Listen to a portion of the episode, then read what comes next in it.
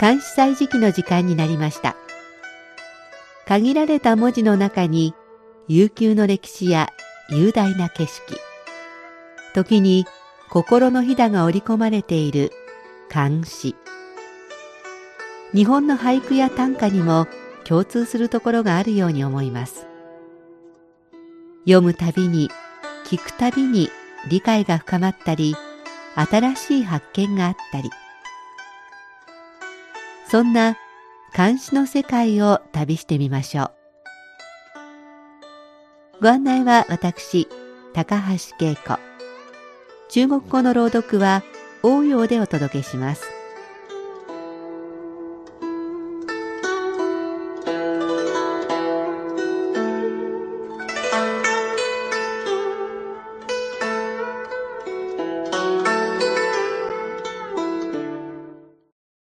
日本ではこの週末から敬老の日と秋分の日が重なる大型連休ですね。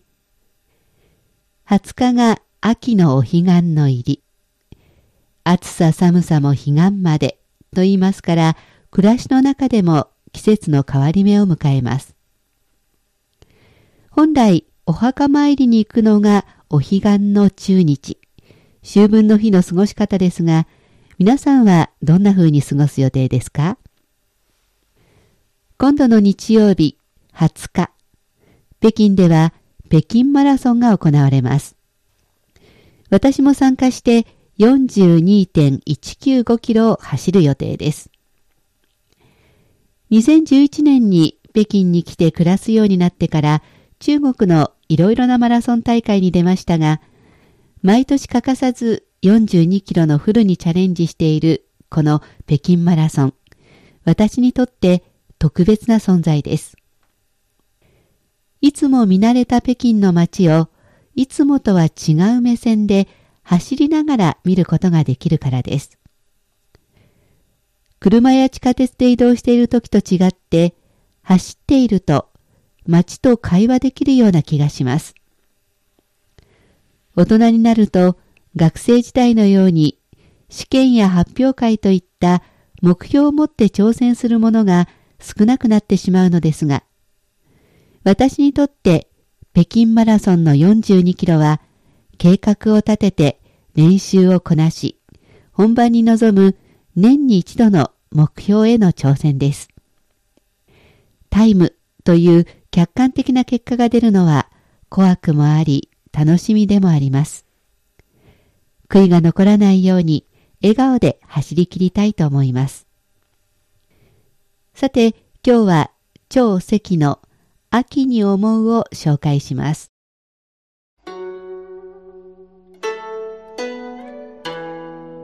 秋思张籍洛阳城里见秋风，欲作家书意万重。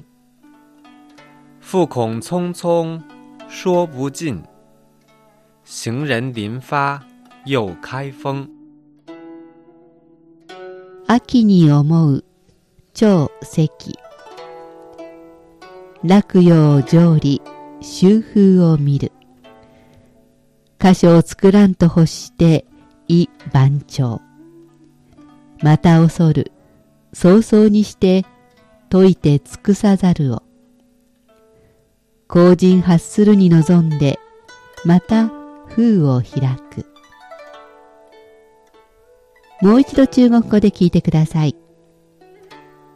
秋思张籍洛阳城里见秋风，欲作家书意万重。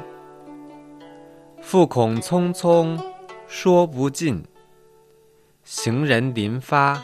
又開封落葉の街中で秋風が吹き渡っているのが見えた。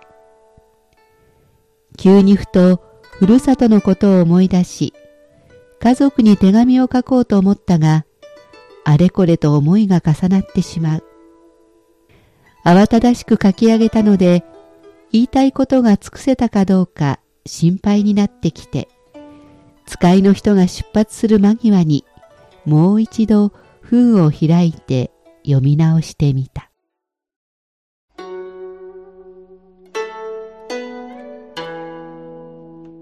作者、張石は中東の詩人、安徽省の人。李白、徒歩、八居とともに四大詩人の一人として数えられる関羽の推薦で国史博士から国史修行になりました。楽譜体の詩を得意とし、政治を批判し、庶民の苦しみを歌う詩も多く作りました。今回紹介した詩は、作者がふるさとを出て、都、洛陽で科挙の試験勉強中か、役所勤めをしていた頃の作品と言われています。秋といえば風。その風が運んでくるのは、ふるさとへの思いなのでしょうね。洛陽上里の上里は街中という意味です。箇所は家族への手紙、または家族からの手紙。い番長は、い、思いがあれこれと重なること。また恐る、早々にしての恐るは心配するの意味。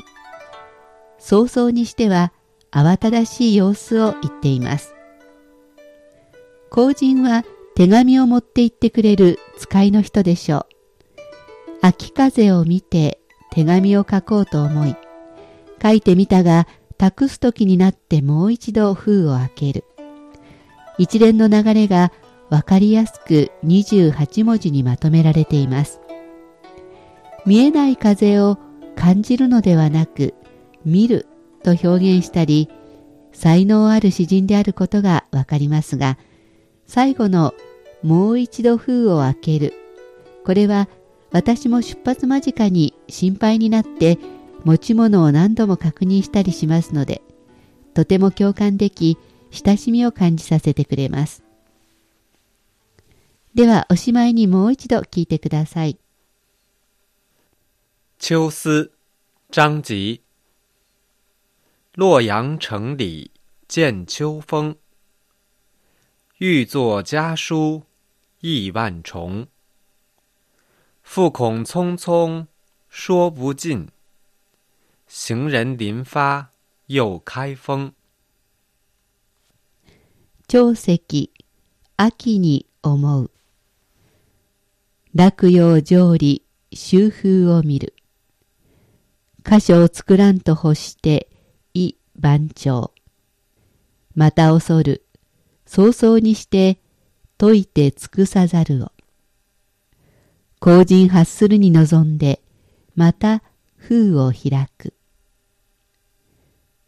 洛陽の街中で秋風が吹き渡っているのが見えた。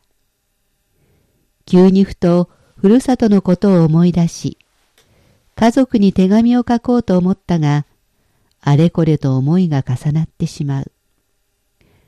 慌ただしく書き上げたので、言いたいことが尽くせたかどうか心配になってきて、使いの人が出発する間際に、もう一度封を開いて読み直してみた。監視祭時期、今日は超席の秋に思うを紹介しました。